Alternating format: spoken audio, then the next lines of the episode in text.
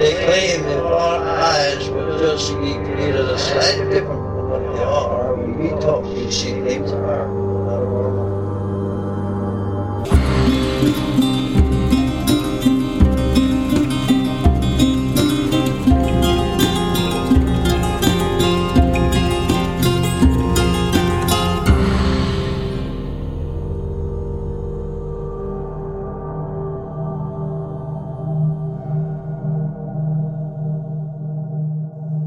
You're listening to Strange Familiars, true stories of the paranormal, cryptids, hauntings, the occult, mythology, UFOs, folklore, weird and forgotten history.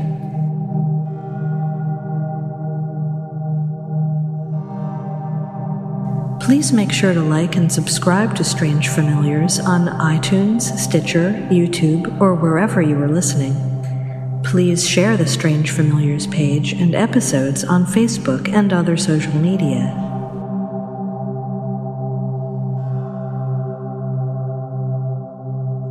If you have experienced something strange, or if you know a story you would like us to cover, email strangefamiliarspodcast@gmail.com or find us on Facebook, facebook.com/strangefamiliars, and of course, strangefamiliars.com.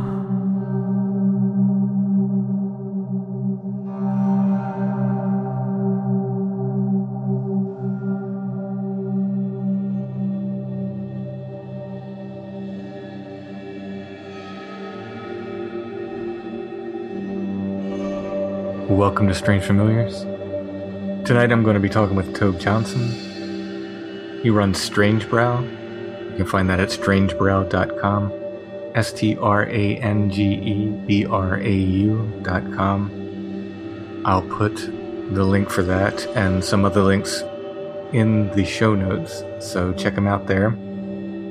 Tonight's kind of a meeting of the stranges, Strange Brow and Strange Familiars. I've talked with Tobe a little bit previous to this, and I knew we were kind of on the same page.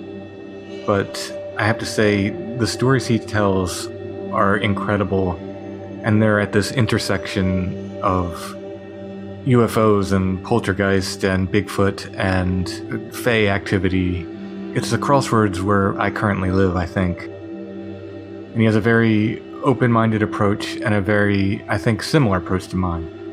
I think he's got some great stories. He's got some great activity going on. He's living currently at an area with repeated activity. We'll let him tell the stories. Make sure to check out the links. Make sure to check out what Tobe is doing with Strange Brow. And if you can attend his events with Ron Moorhead coming up, I would definitely recommend doing so. They look to be like something really special.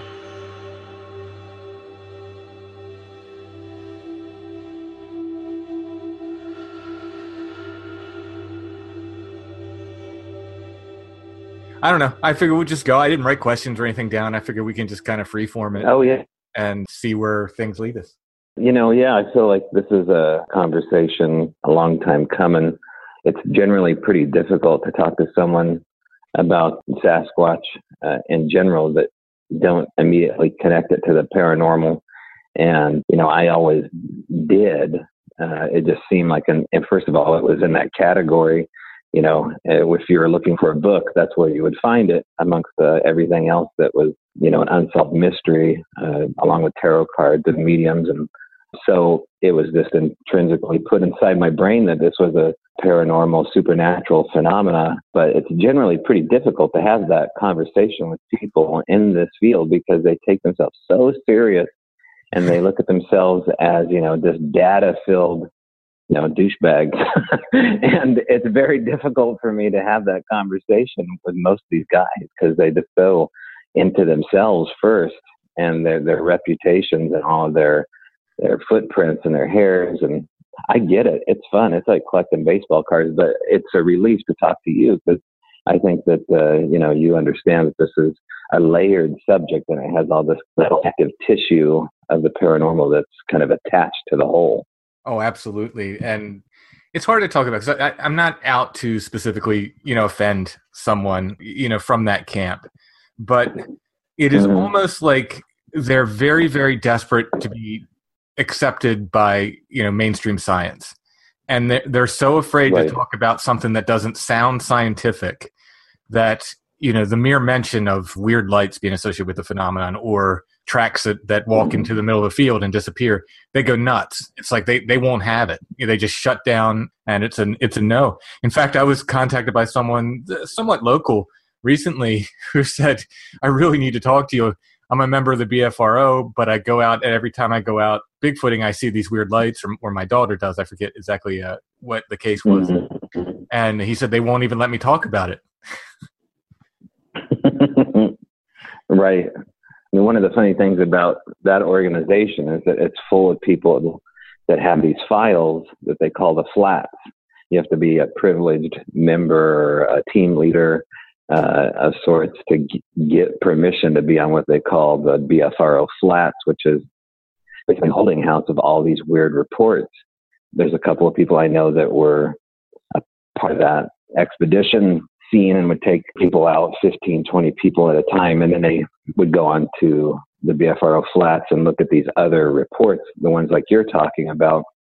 So a lot of people end up leaving these bigger organizations. But, you know, they charge quite a bit of money to do this.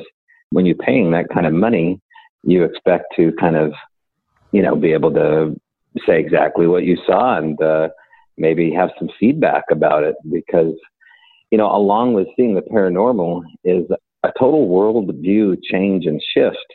And unless you really prepare people for that, the same way you do for it being bitter cold outside, or the same way you do about poison oak or rattlesnakes, there needs to be a conversation with especially these newbies that come face to face with these paradigm shifts. And there's absolutely not. You know, they pretend as though it didn't happen. So, I mean, we can get into that. Yeah. I mean, well, it's disingenuous at best. I mean, you know, I've said it, I don't know how many times on the podcast, if you're going to tell me it's okay to look for an ape man, an 8-foot-tall ape man in the woods, but I got to shut up if I see, you know, weird lights out there while I'm looking for them. Like what? Yeah. What world are we living in? I know. And I can't say they're 100% related. I can't tell you they're definitely related, but I think you have to say, like, look, I was out there looking for one weird thing that people say doesn't exist, and I saw another weird thing that people say doesn't exist. Can we not at least talk about that? You know, can we not at least mention these things? Well, yeah, nobody's seen a Bigfoot make a stick structure or leave a glyph or make a wood knock. Even there's no video recordings of them doing any of that stuff. But that's the data for these apers, and it's, you know, utter nonsense when they discount the lights. I mean, let's just start there. That's really one of the first things that gave me a nice little massage on the back and said, okay, young man, this is how we'll start out. We'll start out soft and low with seeing these lights in Bigfoot areas. And you hear these stories, like you're hearing these stories. I don't know, have you had a chance, Tim, to see these lights? I've seen lights. Now, I don't know, like the orb lights, the will-o'-wisp kind of drifting lights, I saw separate. Yeah. I saw those on the farm I grew up on, and I told this story to Wes from Sasquatch Chronicles. I was a little kid, and my mother was so matter-of-fact about it that I thought they were like something very, very natural, because I remember we were kind of looking through. There was a little grove in the back area, and there was these lights down there, and my mother was very casual and said, oh, those are will-o'-the-wisps. And we had willow trees on the farm, and I thought they had something to do with the willow trees. Like, she was so matter-of-fact about it. I thought, you know, like these are some kind of firefly or something that was attracted to the willow trees or something. So I have seen those. Did not in any way associate it with anything particularly weird even for years. You know, much years later, I realized, like, oh, no, these are, you know, something that's unusual. But at the time, I didn't register that I wasn't seeing anything, you know, that was the least bit odd. But I mean, when you use the word natural, it is very natural, but also extremely unnatural. But they do have like this really organic quality to them. They seem to be alive, and people are uncomfortable hearing that. But who cares? I mean, they have an organic living quality to them. that seems like, hey, you know, we've been here a long time. We've been doing this a long time.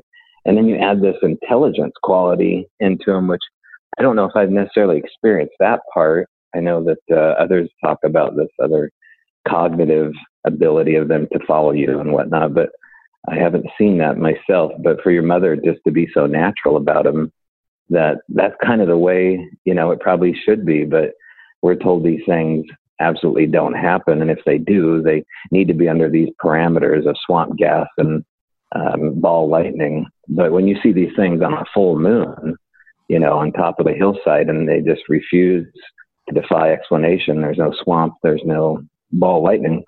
These are the conditions I've seen them in, and they're all Bigfoot areas. So this connective tissue of the lights surrounding Bigfoot, you know, I've noticed that the lights come in before Bigfoot activity, the traditional activity comes in, i.e. the rock throwing or the sounds and whatnot. It's almost like a precursor, you know, the thunder roll before the lightning strike. Now what I have seen are and bless him, this one guy I go with, he's very interested in Bigfoot, super good guy, super nice guy. And he told me the whole time, I think it's eyeshine. And I was not, we were staying in this one area. And I was like, Jeff, I don't think it's eyeshine. I think they're just weird lights. You know, I couldn't imagine that it was eyeshine. And it behaved very strange. They changed colors. I mean, I really think what we're talking about is eye glow, which is another just bizarre thing. Like this is absolutely bizarre because I don't think there was enough ambient light to reflect this brightly. They look like LED lights in the woods.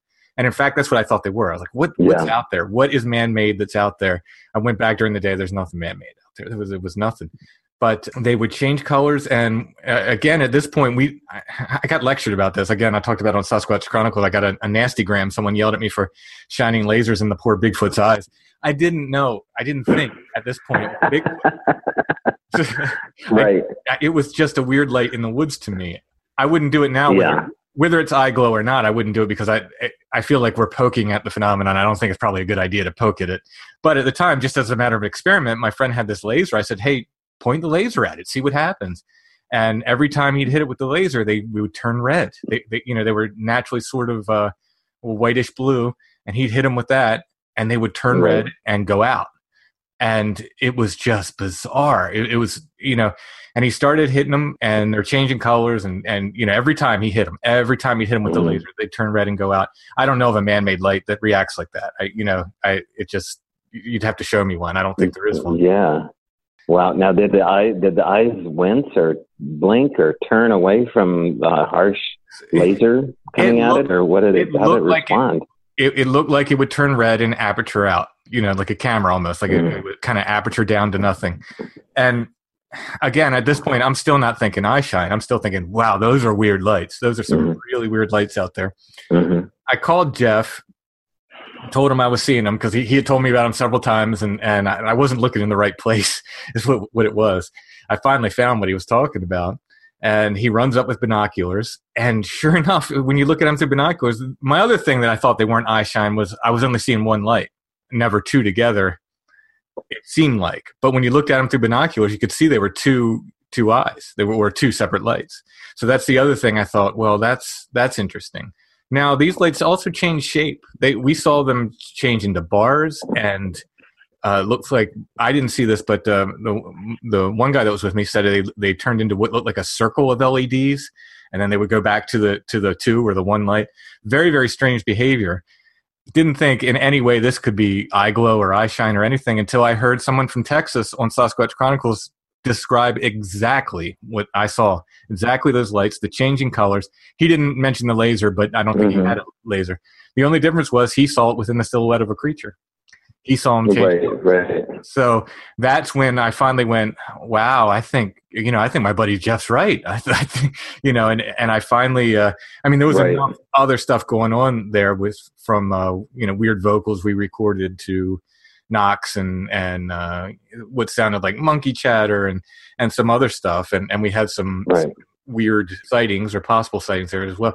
So putting it all together with that, I sort of kind of finally said, well, maybe that's what it is. Maybe their eye shine. And I'll still leave that 10%. Maybe it's not. But, you know, at this point, I'm kind of like 90%. Right. It's eye shine or eye. I know. It's nuts. It's absolutely nuts. It's fun when you have someone along with you, so you don't feel, so nuts. But it's a constant with most Bigfooters. They just refuse to talk about it in public. That's why back in February, I decided to put something together again. Before, we did something up the river called Bigfoot and Beer. And it was up a little tiny pizza restaurant up the McKenzie Valley in the Cascade Mountains. And a couple years, and we get locals together and have pizza and beer and have guest speakers in. And it turned into the whole town hall phenomena. So after the pizza restaurant closed down, it was about 5 or 6 years later, and I decided to do something to coax these kind of witnesses back out from the fold again, including the people that hold back on the stories like you're telling about Eyeshine, a lot of, good researchers and whatnot. And the best way I found to do that is to get a drink in their hand. And so we started something called Strange Brow, which is unabashedly a paranormal, supernatural conference that we do every last Sunday of the month from 2 to 6 p.m. at a little place called the Axe and Fiddle in Cottage Grove, Oregon. You got the T-shirt and kind of know a little bit about it. But the idea was to put a format together, a live broadcast to get these witnesses to talk about the stranger things, not just with Bigfoot, but like we had, Christopher Garitano come on and talk about the Montauk Chronicles, and a gal named Lindsay Brisbane who had a crazy paranormal encounter that mimicked a lot of the scenery out of the movie The Ring. And so, if you can have those larger conversations, it makes the Bigfooter maybe a little more at home to talk about the stranger aspects of what's happening. I mean, the lights and the Eyeshine being the smallest of those things here. Right. They really are just kind of like the baby steps into how crazy this bottomless rabbit hole goes. I mean, even John Green, would say that there's way more questions than our answers with this phenomena. And like Wes Germer says, I mean, this is an issue that surrounds the globe, and refuse to give up what really is the nature of all this here. And the idea that the forest is reclaiming the body is just, it's just a dumb argument, because here we have classical sightings every day around the globe. And these creatures must number in the thousands. I mean, at least they number in the thousands. And they're coming right in the neighborhood. So the idea that the forest is reclaiming only this species body and leaving all the other bodies available is just ridiculous. We have much more rare. I mean, the Tasmanian tiger is supposedly extinct, and we have better footage now of Tasmanian tigers roaming around in Tasmania than we do of Bigfoot. So right. Yeah, it's a matter of time before we find that baby again. I always say, how many game cams do we have placed in the United States now? They're everywhere, thousands and thousands of game cams. And they are finding rare creatures. There was a bird they thought was extinct that they found in Louisiana. And the reason they found it is because it turned up on somebody's game cam. This thing was incredibly rare. And then they were able to, track it down. Right. It's you're right. The forest reclaiming the body, it's... everybody ever, like, you know what I mean? Like there's no match in the fossil record. There's, some people, Gigantopithecus, but really, I mean, first of all, we only have a jawbone, right? For Gigantopithecus. We don't know if it was bipedal for sure. There's so much we don't know that to claim like, oh yes, it's just a, an ancestor of Gigantopithecus. It just seems, it's like such a stretch, but the dialogue from that is shifted. They don't use that word gigano hardly as much as they did 6 years ago. So now that everything's a relic, and it's closer to us, than it is gigano. So a relic hominid, and that's the new coin term that Jeff Meldrum put out there. And all of the little wannabes are using that term now. And but it's so much more than that. It's so much more beautiful. And, over the last 45 days, I've had a chance to experience some of that beauty in a surprising turn of events, is to actually move into an area that has so much Bigfoot activity that you can't actually work on the statue of Bigfoot in the garage, which has been my predicament here. Is here I am looking at this 7.5 foot tall replica of a Sasquatch that I made for Ron Moorhead's party we're having for him in September. And I'm having a hard time getting to it because right outside the door is this very elaborate game that wants to be played by these family groups of Sasquatch. Now, right. I've never seen a Sasquatch. I haven't seen one here yet, but it is so predominant. It's really the only thing you can focus on when you're at this property is what the next game is going to be. I have to hear about this. I don't know whether we should start on that and go backwards or start with your earlier accounts and go up to that. Okay. I'm completely fascinated by this, though. So let's talk about this. What's this game? What's going on? Okay. Well, there's a lot of areas we could go into first, but let's just go to Easter Friday. I guess it would have been Good Friday before Easter. It was a full moon. I came up on it was the guy I lived with. His name's Daryl Adams, and his wife's name's Cindy Adams. And Daryl's really into the subject matter, and that's how we met. We were down the way from the London tracks, which we cast back in 2012 out here in Cottage Grove, and he bought a house right off of London Road. And so I said, "Great, your backyard has got great sightings. Let's go out and beat the streets and see what we can find." So he says, "Well, I drew an elk tag. The last day, it's Good Friday. Let's go see if we can do two things at once." And I said, "Great." So I got in the passenger seat, and he grabbed his rifle, and we headed up the hills, and we're looking for elk sign for a good part of 3 or 4 hours, and also looking for stick structures and you name it. It's a beautiful day. And so I find out the passenger window a set of what looked like deep appendage impressions. You know, they almost look like someone took a basketball and bounced them in the clay mud. And there were these, you know, nice rounded out divots next to these elk tracks. So I told Daryl to back up the truck, and immediately turned on my camera and started filming because they were just curious looking.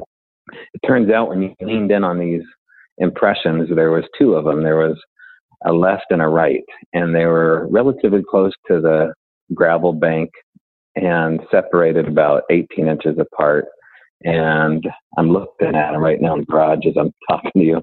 They had hair sticking out of them, little black hairs, very human looking, and they're coming out of what looked like bone structure. And they looked like kneecaps that had plunged inside the red clay. And I just looked at Daryl and I said, "What if?" I said, "Even if these are elk or bear or cow, whatever." I said, "You know, we got a cat." And so we spent the better part of 5 or 6 hours making sure we meticulously recorded everything, extruded the hair aseptically, sent the hair up to Canada to a gal named Cindy Dosen, who runs the Hominid Enigma program. So we have these plaster knees that show anatomy. They show patella, bone structure, skin folds, and they still have hair sticking out of the kneecaps. The right one in particular is very impressive. You can see a lot with a black light. Hairs came back. I said, "Cindy, before you tell me what the hairs are, this will be my Geraldo moment. Either the bank vault's going to be empty or not. I'll put you on the big screen for Strange Brow, and you can tell the whole audience. And, you know, I'll bring the kneecaps in, and we can just say, 'Ah, shucks.' You know, that's what I was expecting." And it didn't come out that way. And there we are with these kneecaps, and Ron Moorhead said to the audience, and this anxious crowd that really doesn't know what I'm up to. And I said, "You know, sent these hairs off, probably going to come back as an elk or a cow." But they didn't. She had a real detailed reason why. And she said, "It's an unknown hominid. You know, they belong in a category amongst themselves. They're human-like hairs, but not human. And they're not an ungulate." But the real telling thing is that she said that, she said, "Only matching hair I had was from a juvenile Sasquatch report from Ocean Shores, Washington. They matched that hair due to the lack of a medulla." And then she says, "But it also shows that it's part of a lower extremity."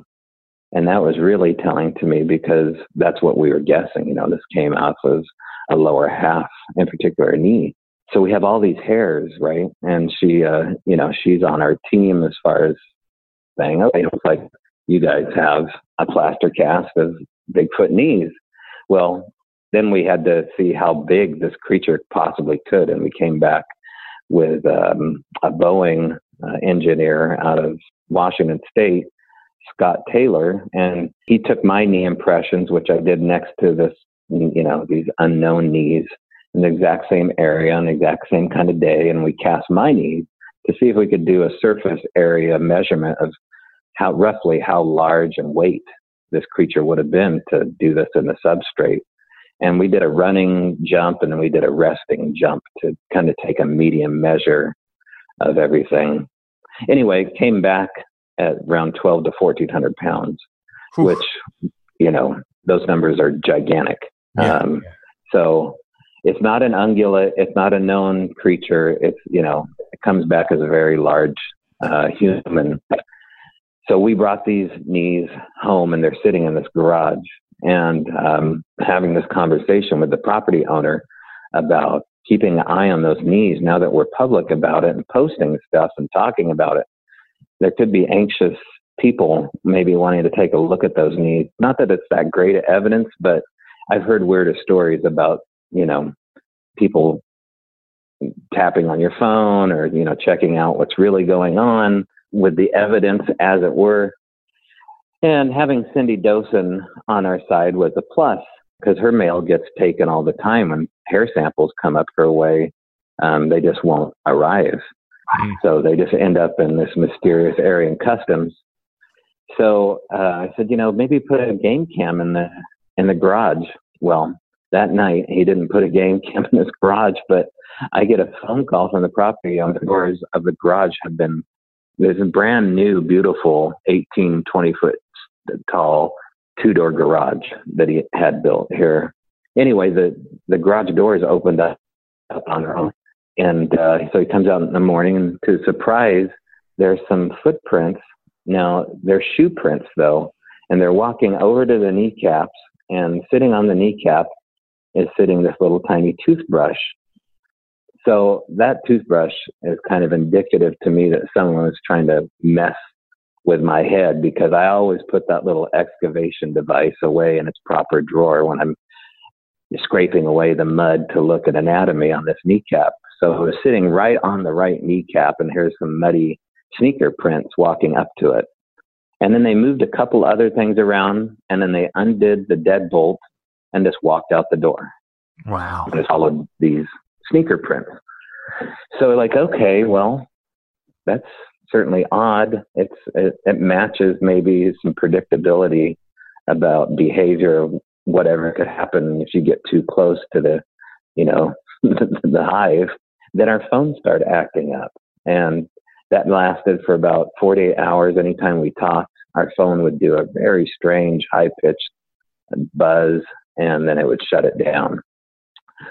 So we just kind of ignored the story for a period of about 3 or 4 weeks. Well, one day the garage doors went flying back up again in the morning. Daryl walks out here and sees the garage door open, and sitting between these plaster hands I'm making for the Sasquatch structure is a little blue dinosaur. And it's a little tiny dollar store velociraptor, baby blue. And it's just sitting there on top of the desk where I'm molding these hands out. And I couldn't believe it, you know, because it's just like, well, who would walk in here and put a little blue dinosaur? You know, no footprints this time.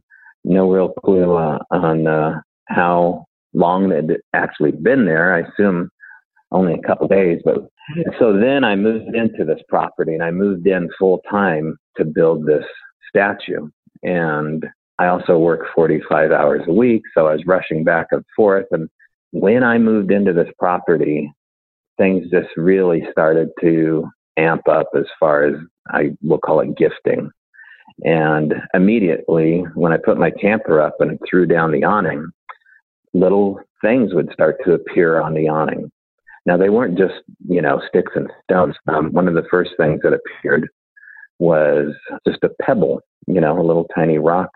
And it was just sitting there. It certainly didn't belong on the canopy, but we kind of played it off because you know, maybe a leaf blower did it. Maybe it fell out of a tree. I don't know. It's a pretty high canopy, but, you know, you have a tendency to want to play this stuff off. And then we took my son fishing one day. Daryl and I took the boat out, and we, right before we left, we look on top of the canopy. There was this piece of wood sitting on top of the canopy at first. This is the same day. It was a little chunk of wood, and it looked like a piece of Palo Santo incense, which is like a, you know, over type of incense. It's very fragrant, and you can burn it, use it for protection. A lot of people use it in ghost hunting and whatnot. And it's, you know, just a very fragrant piece of, almost feels like basswood or balsa wood. So there's this chunk of little tiny, maybe 2-inch long piece of wood sitting up there. So we knock that down and take a look at it.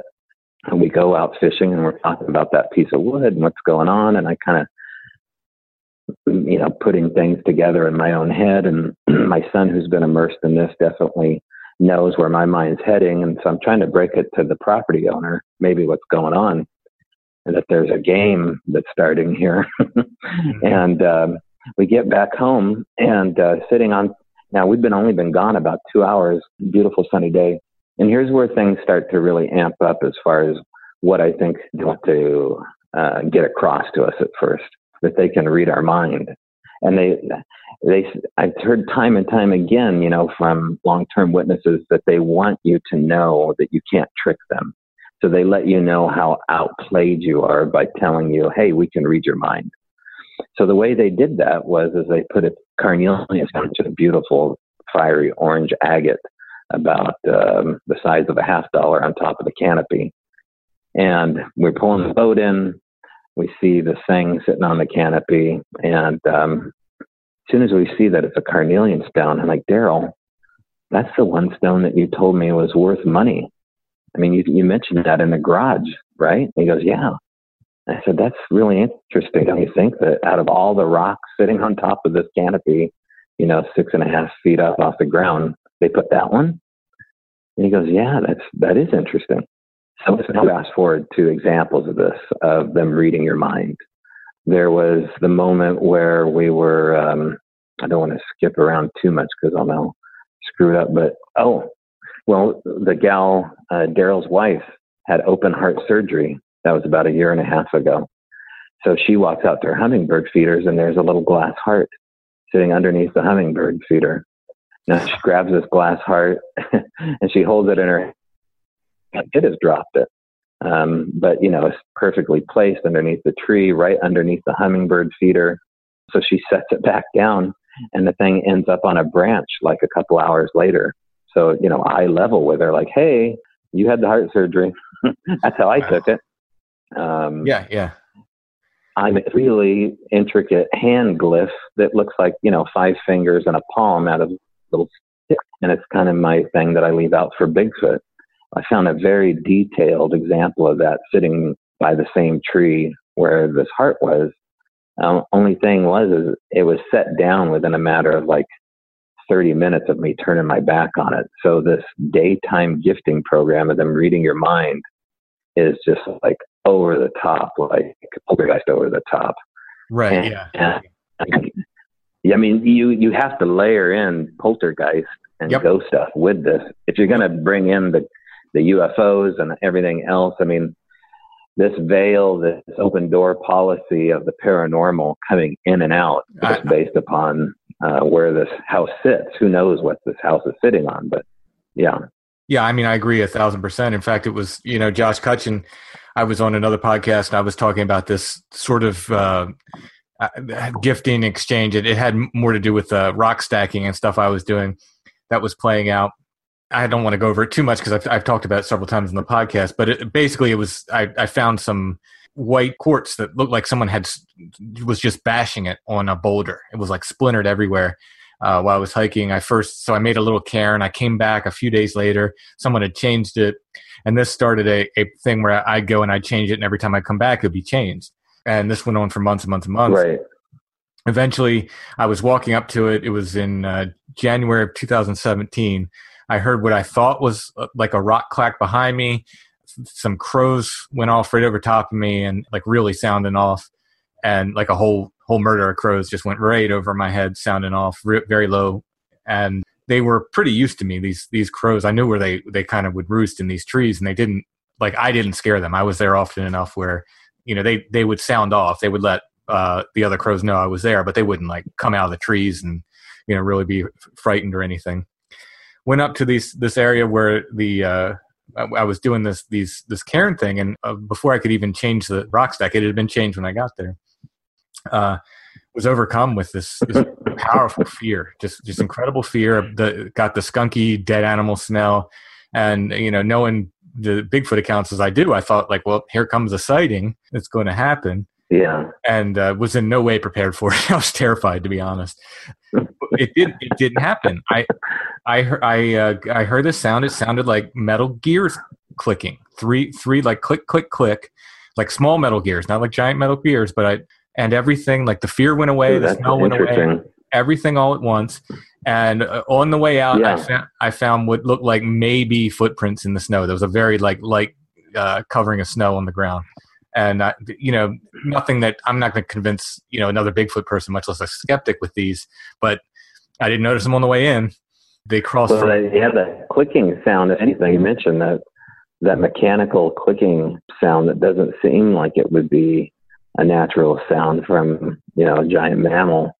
Those are the kind of sounds I'm most interested in, because I think those, you know, link travel, somehow movement.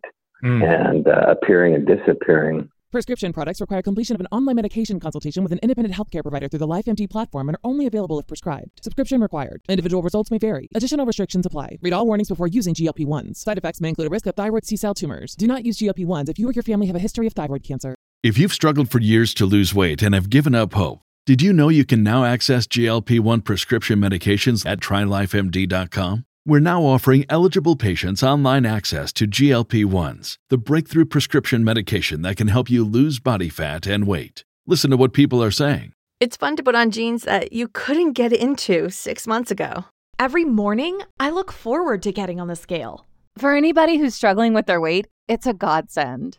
And here's the best part. Your insurance may cover 100% of the cost of your medication. So go to TryLifeMD.com to have your eligibility checked right now. Get started today at TryLifeMD.com. That's TryLifeMD.com.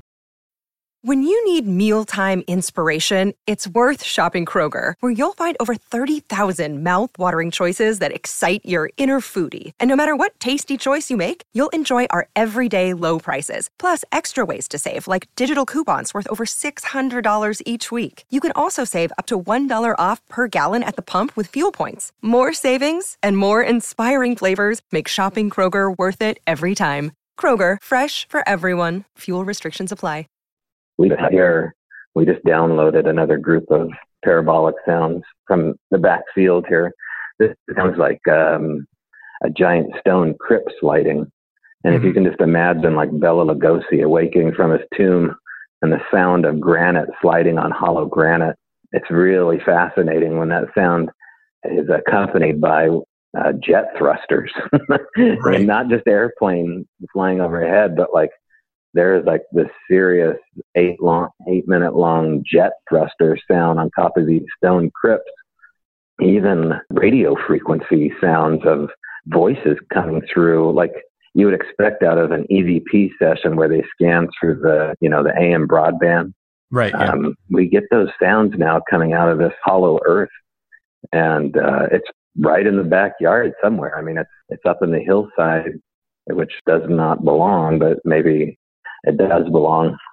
Right. Yeah. Well, when you talk about the gifting happening in a matter of minutes, the way I first knew that, like, I was under the assumption that another person was visiting the park as often as I was, and was completely like, right, still interested in doing it. I'm still interested in playing this game. And, you know, of course I've read that people have done this with Bigfoot before, but at this point I'm still like, it's probably a person, but I'm very interested in playing this game. My wife was calling it my chessboard. We went there with my family one day, my wife and kids, and they were hiking in a different area. I said, hey, I'm going to run up and check my chessboard. Went up, checked it, rearranged things, and walked back down and met her in this, we were going to meet at this other place, this other trail. I met her at that trail. She says, oh, I want to go up and see it. It's about a 15-minute hike maybe. So at round trip hike. So, I've been gone maybe 20 minutes from this area when I came back, and there's a leaf. There's a leaf underneath one of the rocks I put.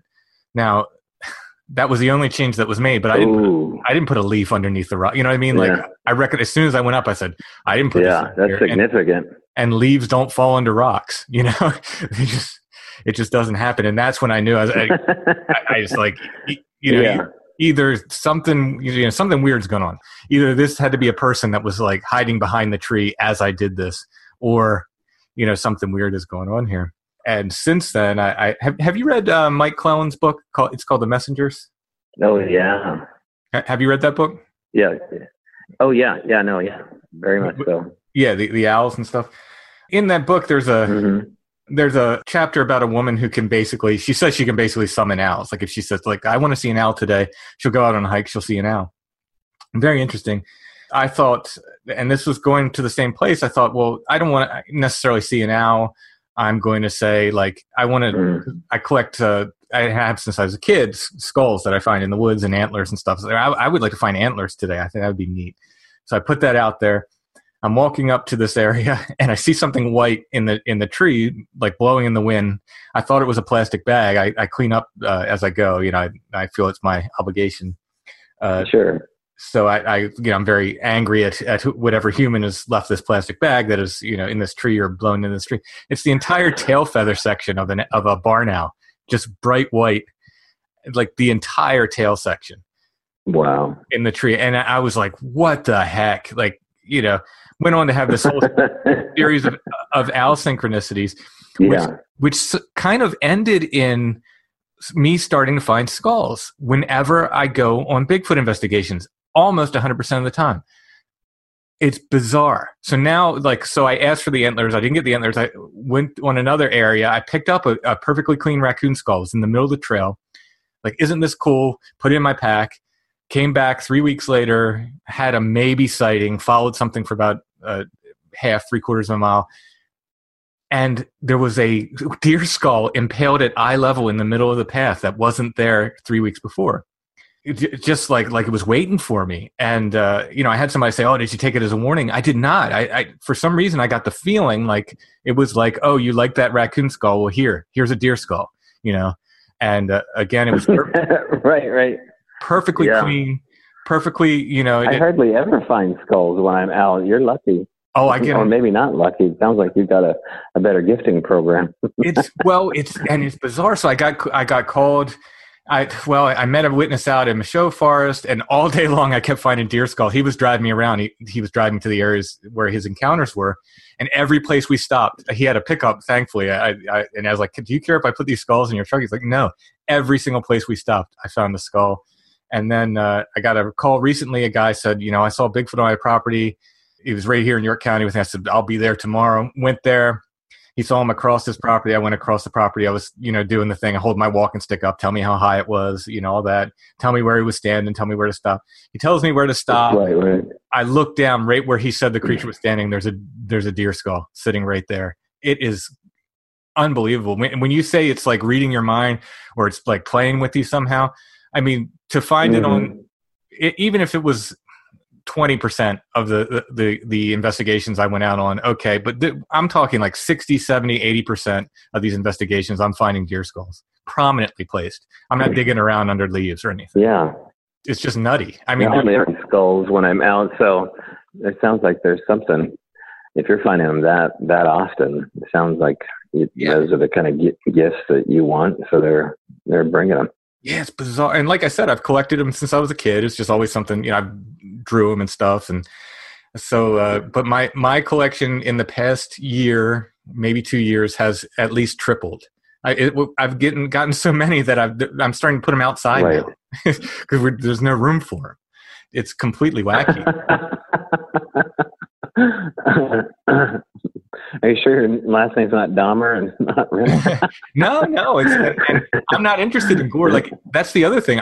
If there's any gore on them, I won't pick them up. I don't like rotten meat. I don't like that gory, bloody stuff.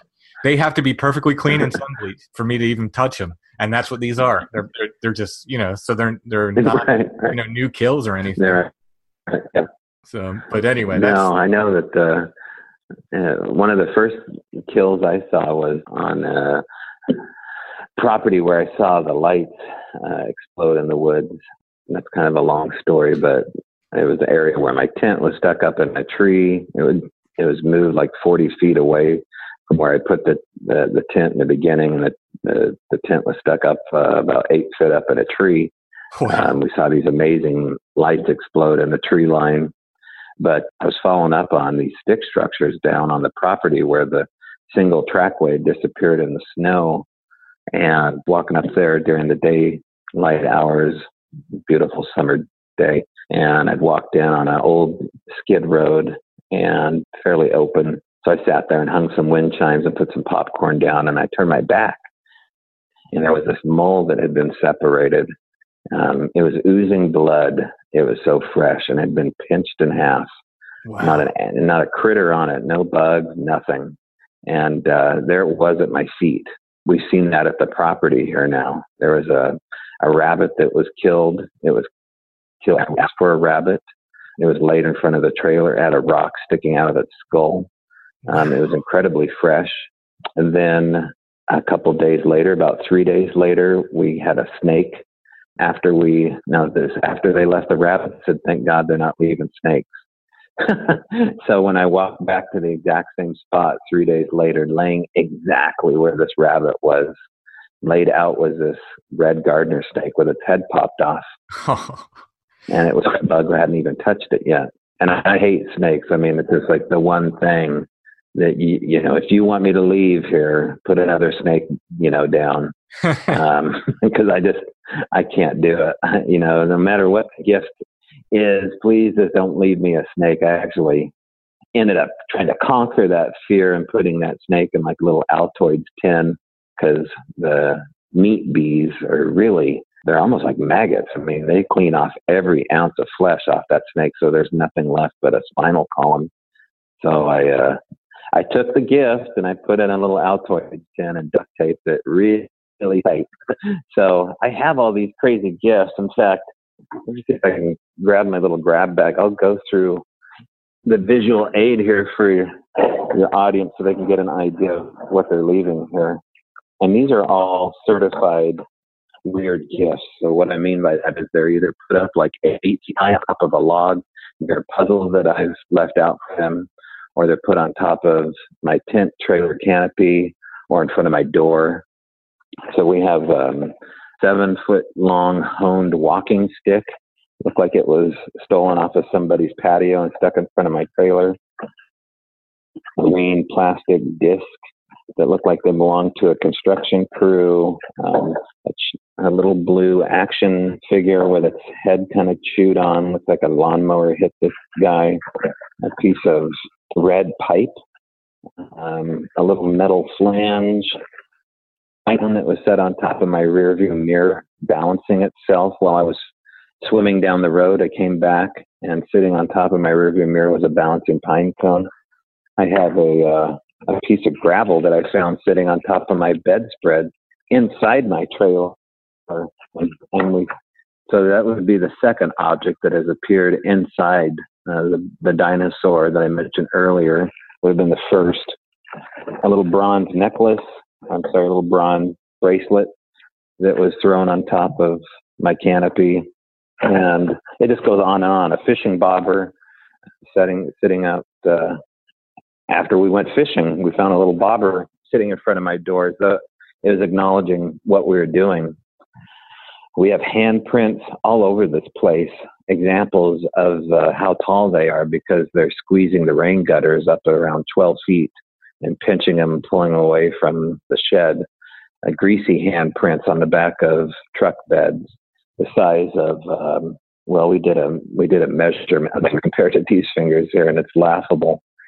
And then greasy handprints, white greasy handprints, the size of a child inside one of the bedrooms, as though, if you imagine, maybe like a 5-year-old child trying to push his way out of a door with chalk on his hand. So all these to keep track of and put in order and maybe someday do something with. But right now we're just kind of racing this paranormal race. That's amazing. So the handprints were inside. They were inside the room. In other words, they weren't like on the window. Yeah, the greasy white ones. Well, the chalky white ones are inside. They're still there. They're sitting inside the bedroom.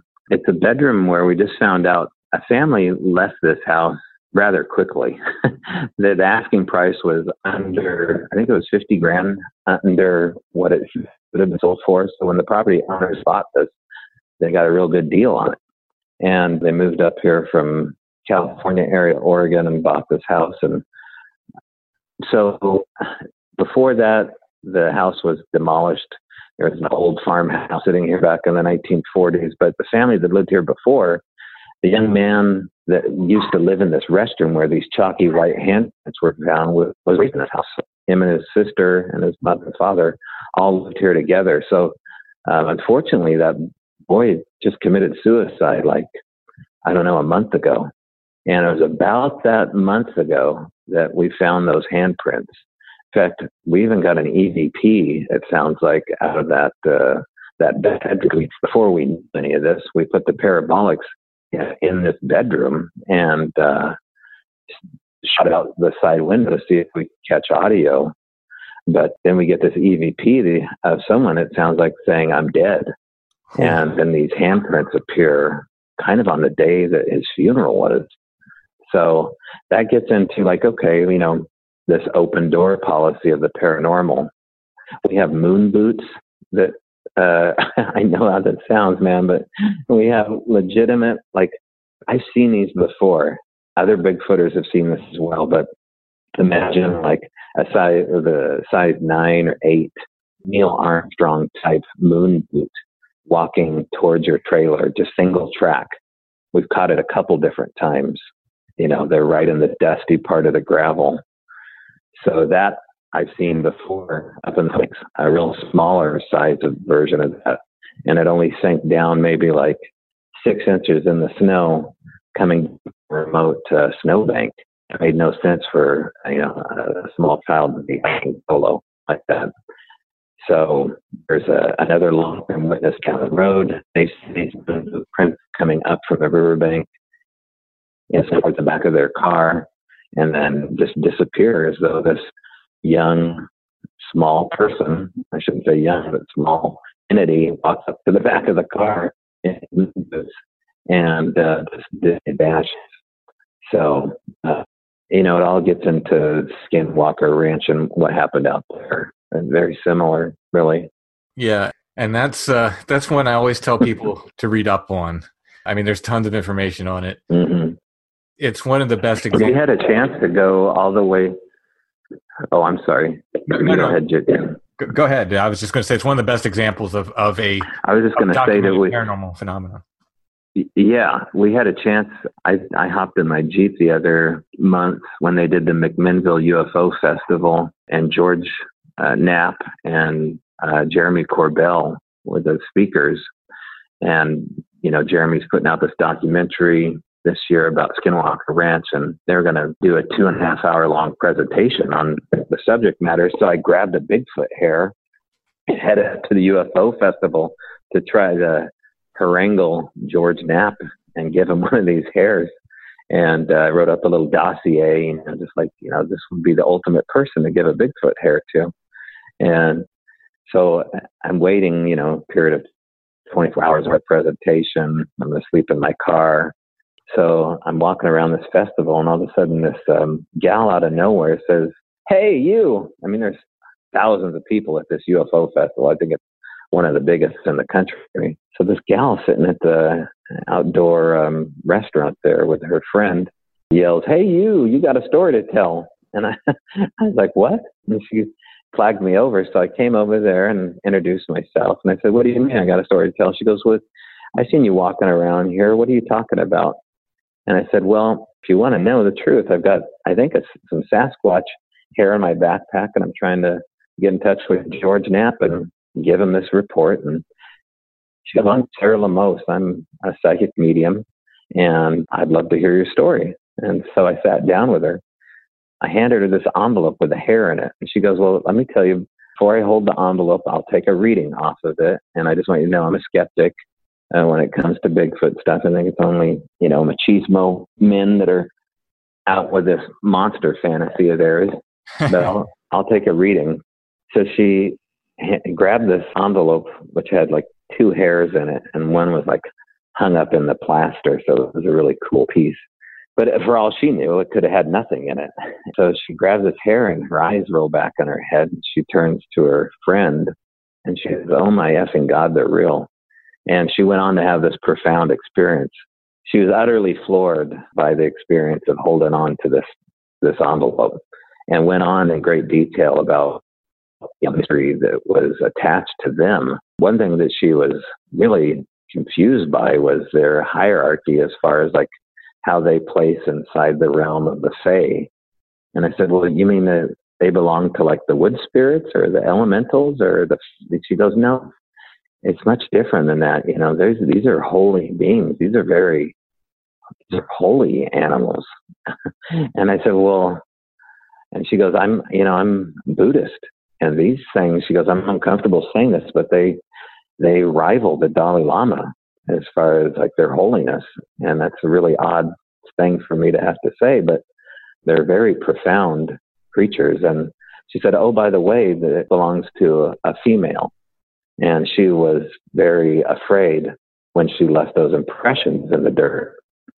So she was kind of like naming off where the location was to me, the fact that it was found in dirt. She would do that periodically, just, you know, throw me these little golden nuggets that she was legit. But when she said it was a female and she was scared, I thought that was a pretty interesting thing, because I've had other people attach these knees to a female Sasquatch with their ability to see things like that. But I'm not. I'm the kind of guy, maybe you're that kind of guy, that I have to have it right in my face to really, you know, be hit over the head with evidence. Yes and no. I mean, I've been hit with so much weirdness that I guess it depends on your definition of evidence. You know what I mean?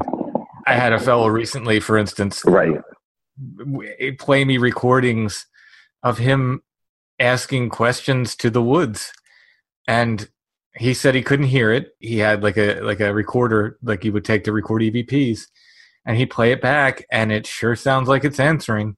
And it sounds like it's answering the questions he's asking. You know, so is that evidence? You know, I mean, I think most scientists would say it's, you know, it's a bunch of noise that you're making sound like what you want to be an answer. But in the face of all this other weirdness we're talking about, I'm now like sort of, I don't want to say taking it at face value, but I'm sort of accepting it, you know, for what it seems to be. I'll put it that. Well, you know, I'm just more dense. It really wasn't that snake and that rabbit. I mean, even the rabbit, I was still like with the rock out of his head. I know it sounds ridiculous. Here I was asking for it, and here it was looking at me. But when you know that something's reading your mind, it's a very daunting, shifting thing. I didn't handle that moment too well. You know, I think I paid a price for it because they left me that darn old nasty snake. But that really, the snake for me was just, and that wasn't too long ago. That was less than a week ago. Wow. That really was what's happened as far as Bigfoot is concerned, but maybe not as much as the paranormal is concerned. There was a moment here where we caught this all on video. Here I am, a truck driver up north in Seattle, and I get a phone call from the property owner, Daryl. He goes, hey, I'm looking at this white agate sitting on top of the 7-foot-tall upright log. And I said, take a picture. And so he sent me this photograph of this little bulbous agate. And it's maybe, you know, the size of about 1.5 inches. And it's just, you know, just sitting there for you to see. And he goes, I got a haircut. I'll take a closer-up picture when I get back. So he goes and gets a haircut, and I call my son, and we're having this conversation. And I haven't mentioned the rock yet to him because we're kind of still wondering what it looks like. And, you know, he goes, you know, I wonder if Bigfoot will ever bring me anything. And I said, I don't know. He goes, maybe they brought me, I was sitting on my dashboard of my car. And I said, well, that would be really weird if they brought you 40 miles away and put it on the dashboard of your mom's car. I said, that would be awesome. I've heard of that before. And, you know, if I get blue dinosaurs stuck inside the garage here, maybe, baby. So then I hang up and I'm traveling back and I get this phone call from the property owner that the rock is gone. And he goes, I mean, he could tell it really bothered him. Like, you know, how did that rock come off that log, that flat surface of that, you know, 90-degree plane? That shouldn't have happened. It's not sitting anywhere on the deck. And ding, ding, ding. Who did I just talk to? I talked to my son, Jude. I said, I got to go. So I was just ready to play this game full on. I called Jude. I was like, Jude, grab your camera, put it on FaceTime. Don't ask me any questions. You're going to be okay. If this is what I think it is, it's going to be really cool. And I really didn't think anything was happening. Kind of just like when Cindy Dosen me about this hair in front of the audience, I really thought it was going to come back as innocuous. And so I have this video of my son walking penously through the living room of this house he just moved in. And I said, Jude, what you're looking for is a orange rock. Now, I told him, I kind of fibbed to him because I wanted it to be a true test study of what, you know, if this was really going to unfold. I wanted him to not hoax me. I said, I want you to look for an orange rock on camera. And so here he is looking around on the floor of the living room, and he walks into the bathroom, and at the threshold of the bathroom is this little white rock. Whoa. And it's sitting right dead center on the threshold. And it's the same rock. I mean, you can see it in the picture. Oh my God. So that rock had apported, I guess is the technical term, from 45 miles away in a matter of like a half hour or so on its own into a locked house with my son. Now that rock, it disappears periodically. It's locked inside a little metal tin can. And we have this game where we go shake the can. And sometimes the can is empty and you'll shake the can and sometimes the rock's back. So we have examples of these apported objects. Now that was the most profound one for him. I mean, aside from seeing a Bigfoot, what's that? I said it's Schrodinger's rock, you know, it's there sometimes, it's there not there others. Yeah. That was a really cool moment with me and him, because to actually kind of unfold it, you know, live action style was really cool. We haven't had any, I don't think we've had any more examples of that, but people that have had conversations with us have suddenly started things show up at their place, like buttons sitting on top of my girlfriend's bird feeder, or pillows that suddenly disappear and are stuck in weird corners upstairs where they shouldn't be. People, now this one I don't know what to make of it. Someone's claiming that the little blue dinosaur actually belongs to their daughter, only they live in Colorado, and that dinosaur has been missing for a matter of months. And they're so long-term witnesses. So what if, you know, what if this is like a greeting program of people that are experiencing the paranormal by giving them little objects?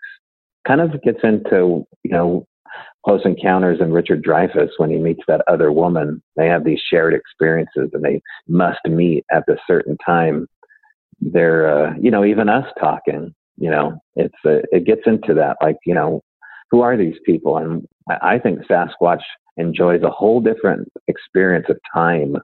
They seem to enjoy it on a circular level, much like the Native Americans do and Tibetans, where they're not linear. They're experiencing everything all at once, and they can so outstep our clumsy version of time by, you know, predicting things.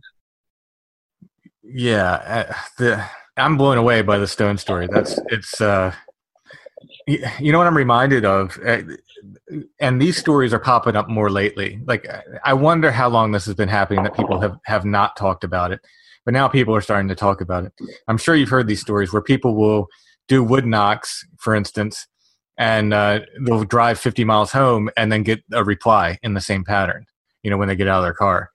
I'm sure you've heard stories like that, but that's what that reminds me of, that sort of, you know, the phenomenon traveling with you. And it happens again across the board. Mm-hmm. You hear people, you know, ghost hunters always talk about like bringing stuff home with them. Now Bigfoot people are starting to talk about, you know, people living neighborhoods are getting wall slaps. You know, they live in suburban neighborhoods, and they're talking about getting wall slaps after Bigfoot hunting. You know what I mean? This is if you want to believe this is a natural ape in the woods, I can understand why they don't want to talk about any of this stuff, because, you know, gorillas don't do that. No. And if they're sending things across time and space, you know, through an application process, if they're responsible for that moment, we're still outplayed by their capabilities. In fact, they're taking it easy on us. You know, we'll talk a little bit about Ron Moorhead here. He was really one of the first guys anyway to pull me aside, along with Tom Powell and another guy named David Rodgers, that says, you know, this phenomena, it goes way deeper, and this depends on how deep you want to go. But this obsessive nature of the subject matter can pull you into its world, and, you know, don't ever leave the human world for them, because that's the ultimate trick that they're trying to play, is pull you away from the human world and into their world where you don't belong. And I feel as though we absolutely don't belong with them. We belong aside them on their terms, but to actually live with them isn't it? I don't believe it's an option. I mean, those that are lucky enough to have moments, fleeting moments with them, like Sarah Winnemucca, these stories about people taken away, but to actually live with them, I don't think that's an option. I think we are forced to live amongst them and beside them. You know, it changes everything. If you believe that, it changes your religion, it changes your spiritual faith, it changes science. Just this one little question about who and what they are really shifts everything. Oh, yeah. Well, since you brought up Ron, let's explore that avenue. When did you meet Ron Moorhead? I met Ron in 2010, and he showed up at a gathering that we had here in Eugene, Oregon. And he brought Scott Nelson along with him, and they talked about the Sierra Sounds, and the convincing behind the samurai chatter was explained by not only Ron, but Scott Nelson's cryptozoological or crypto-linguist understanding of, you know, how language works and how to prove that Ron sounds belong to the language of something non-human, but human-like. Have you ever had Scott on as a guest, or have you had a chance to talk to him? I haven't. I would love to. Just as a matter of introduction, just in case people don't know, Ron Moorhead was part of a group of people who were recording what seems to be Sasquatch sounds, and it ended up being speech in the 1970s in a place in the remote Sierra Nevada mountains. Yeah. He's made several. I mean, they made several tapes, several hours of tapes. I think they had like 40 hours of tapes or something, which has been distilled down to what they call the Sierra Sounds. You can get it from, you know, Ron's website. I think it's ronmoorhead.com. You can hear samples all over the place. He's very good about giving podcast samples when he's a guest and going through the different sounds. And I have to say, I wanted to used some of the sounds on a music CD I'd done with my band, and I wrote Ron, and he gave me the coolest response I think possible. I said, would you care if I just use, you know, I just want to use like 20 seconds, just 20 seconds of these sounds. And Ron said, his reply was, I didn't make those sounds. Bigfoot made those sounds. Go ahead, use them.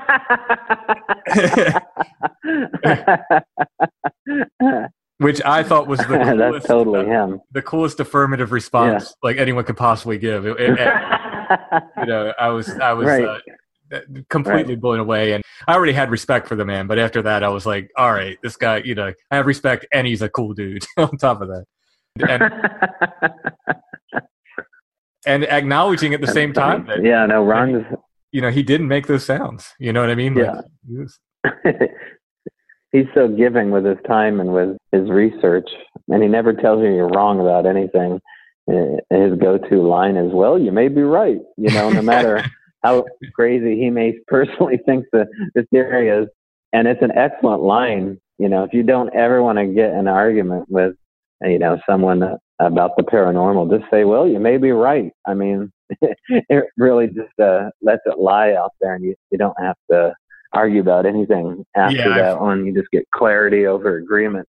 I've used it a few times. He's really cool. I mean, he's an authentic adventurer, that dude. He's lived a life that most of us could only hope to live. He's like, what a adventurous life he's had.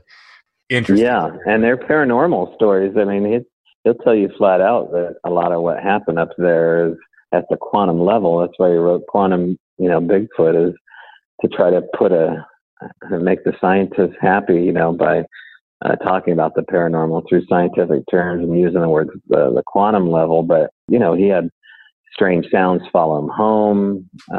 He definitely saw the lights up there on more than one occasion.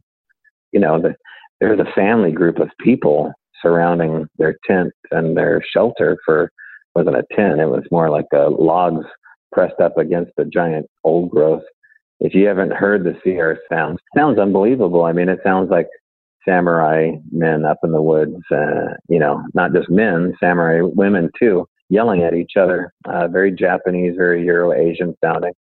There's a mixture of Squatchinese, we'll call it, or samurai chatter, and human dialect. And the conversation between these elk hunters and these Bigfoot has never been reproduced on that level. So that's why we invited Ron to come down here in September and take part of something we're calling the Sierra Sasquatch Experience. And it's a couple different options for folks to hang out with Ron September 29th or 30th. The 29th is going to be a reserved thing for people that have a limited, intimate, I guess, camping experience with Ron. And we're going to do a recreation of the camp up in the mountains here with a life-size Bigfoot, which almost done making. And then they can stand with Ron amongst the old growth and get their photograph professionally taken. And then he'll autograph it the next day. But we're going to come back to this property where we're having active stuff happen and have a little barbecue into the evening time and enjoy each other's company. And then on the 30th, him and Scott Nelson are going to put on a show at the Axe and Fiddle in Cottage Grove. And that one, I think it's only $15 advance tickets to come to that show. It should be an all-day event.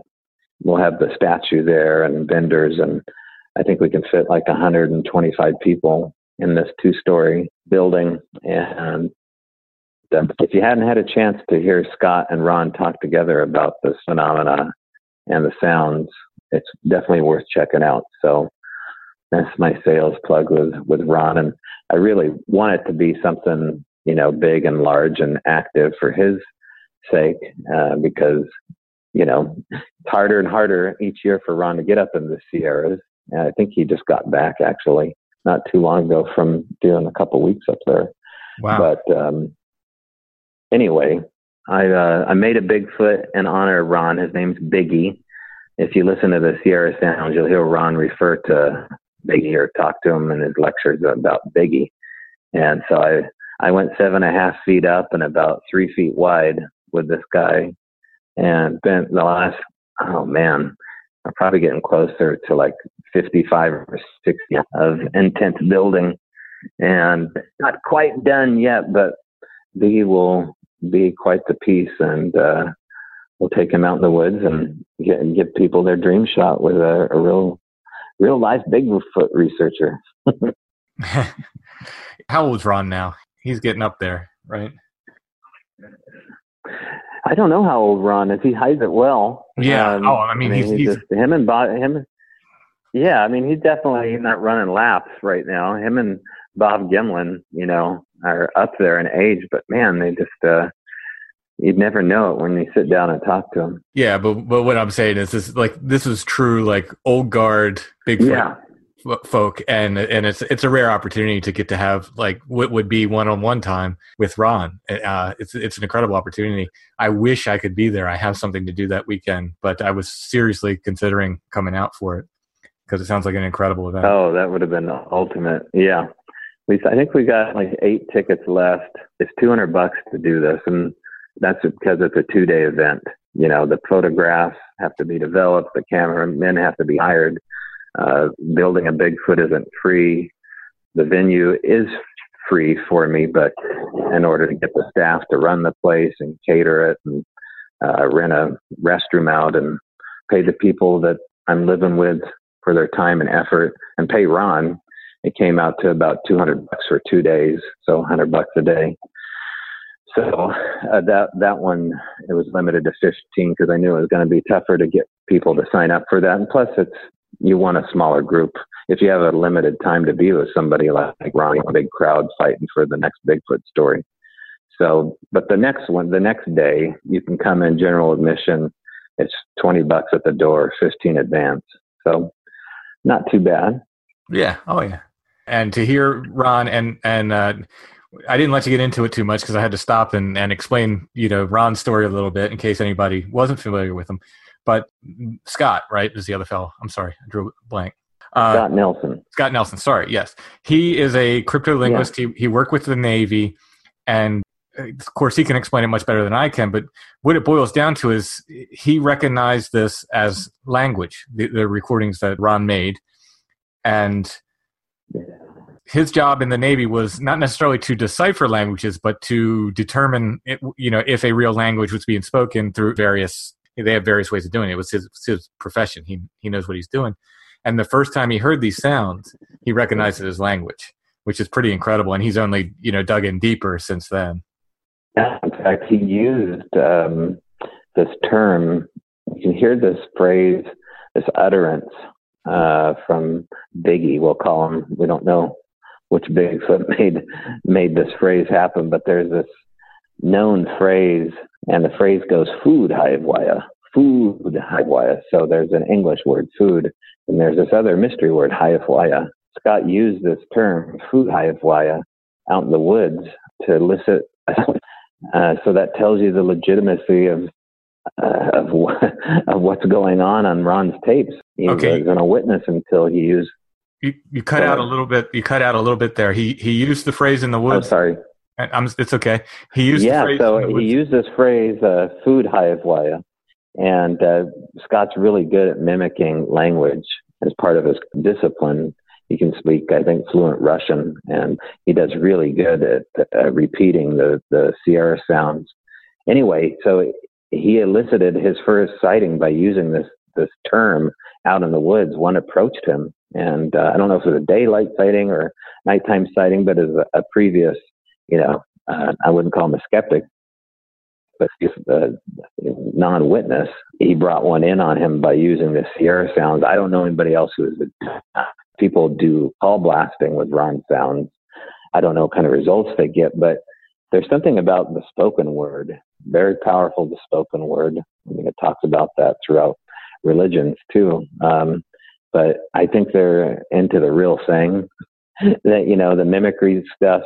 They're just all clued in on your motives, man. I mean, if your motives are impure and you're out to trick them with call blasting, they're just going to put you in the douchey corner and treat you like that. And I just don't think it's the way to go. It'll slow your roll.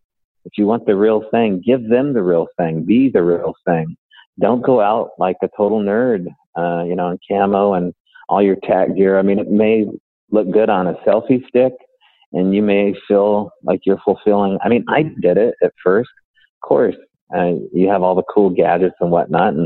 But the amount of times I've tried to put a flare up here on this property and nothing happens. Well, we only did that about 4 times before we gave up because, they just knew. I mean, after the 4th time of nothing happening, and as a tiny little FLIR, I mean, it's a super tiny little guy. There should be no way for them to see that at all. But they're tuned into your motives, and that's proven with the snake and the rabbit and the carnelian stone and the the glass heart. I mean, the list goes on and on here for us, that they're tuned into your motives. Yeah, and I get asked a number of times, like those lights I was talking about, well, why didn't you film them? Why didn't you take pictures? Well, we took a couple still pictures, and they're completely unremarkable. You know, to be there and see them, and to see them reacting, and then to see a couple of, you know, what appears to be pin lights in the blackness on photograph is nothing. But even if we could photograph them, I think at the point, they are very reactive, and they do not like... And the phenomenon across the board doesn't like photographs, that being photographed. This was proven at Skinwalker. Again, if we want to check back on that. Yeah. The camera cords that were being cut there, you know, the phenomenon in general, and don't ask me why, it doesn't like being photographed. So I think one of the surest ways to stop it is to start putting up cameras and stuff, you know. It doesn't like it. Yeah. They don't mind audio. I mean, right, we got the full permission slip to listen to them. Listening is, I mean, I've heard them come up and tap on the recorder. You can hear them breathing. I think we even caught one farting. They don't mind at all being recorded. Exactly. We got one laughing, actually. It's one of our best recordings is one walking up and laughing like Scooby-Doo. It's really cool recording. But, yeah, the permission slip to film them, I don't know what it is. I mean, maybe they feel like it's, you know, taking part of your soul or something. There is this real permission slip that has not been granted with videotaping or photographs. And it's just a waste of time. I mean, if you're in this to prove it to your buddies, you're going to be beating your head against the walls for years. And I get the, I mean, I have this urge constantly to fight against ego and try to prove this to anybody else other than myself. But, you know, I think that it's okay to keep like a little family album of cool things that have happened, like the knee prints and all the little crazy stuff in the Ziploc bag here that they've left. But when you have, you know, a snake and a rabbit left at your front feet, and there's no reason for those things to die on their own, it just changes the way you think about this phenomena. So they've asked me to change the way I think about it. That puts me in a whole different camp of researcher. It's not the popular club. It is not. You know, no, you don't get invited to any of the little functions and whatnot that you used to get invited to. And I'm totally okay with that now, because it's the more honest way to go. And it's way more fun. I mean, the kind of stuff that's happening now is way more fun. It's really just kind of like, you know, when the waves are pulling you out, they say relax and don't fight the waves so much, otherwise you'll drown. That relaxing against this current has really helped out quite a bit. So I'm at peace, you know. I can leave this property now in September and go back to my other house about an hour away, and I can relax about it. I have answers. They're not all the answers I wanted. I didn't get to see one. I still have some time here yet, though, to see if they come right up to the workshop here and maybe shake the hands of this replica in the garage. But I doubt any of that will happen here. I think I'm happy with the way things have gone and can leave with a peaceful heart. I should probably mention here, too, before, because I know you probably have to go, and so do I, that if people are interested in getting a hold of Ron's event with Strange Brow, that's the company I run, I guess, if you can call it a company. It's more of a hobby. Strange Brow is just like it sounds, but it's BRAU, kind of the German iteration. They can go to strangebrow.com, or they can go to Strange Brow Sasquatch brownpapertick.com and get the tickets directly for the event here in Cottage Grove for the 30th. But if they want to get the tickets for the Sierra Sasquatch thing, they'll have to go to my website at strangebrow.com and go to look for the Ron Moorhead icon at the top there, and there's a way to get a ticket yourself. Send me all those links. I'll put them up in the show notes too, so people can just click on them. Okay. All right. And I got cut off. Oh, man. That's fine. Well, thanks so much. Fantastic stories. Yeah. I love this stuff. And please keep us updated on anything else that happens. Sounds good. Thank you.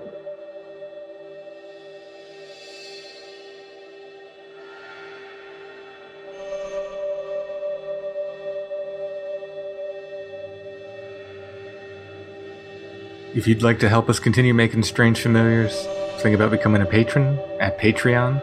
That's patreon.com/strangefamiliars.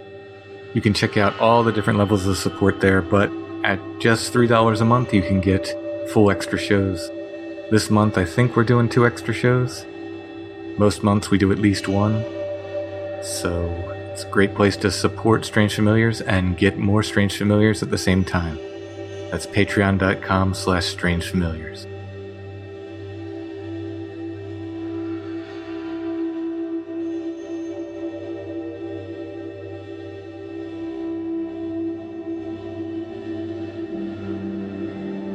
Thanks for listening, everybody. Strange Familiars is a production of Dark Holler Arts. Music, books, art, podcasts, and more. DarkHollerArts.com. If you're on Facebook, check out our group, the Strange Familiars Gathering. Just look up Strange Familiars Gathering. You can join and share in the fun. We share news articles and news about the show and all kinds of stuff on there. So Strange Familiars Gathering on Facebook. Intro and background music is by Stone Breath. For more, you can go to stonebreath.bandcamp.com.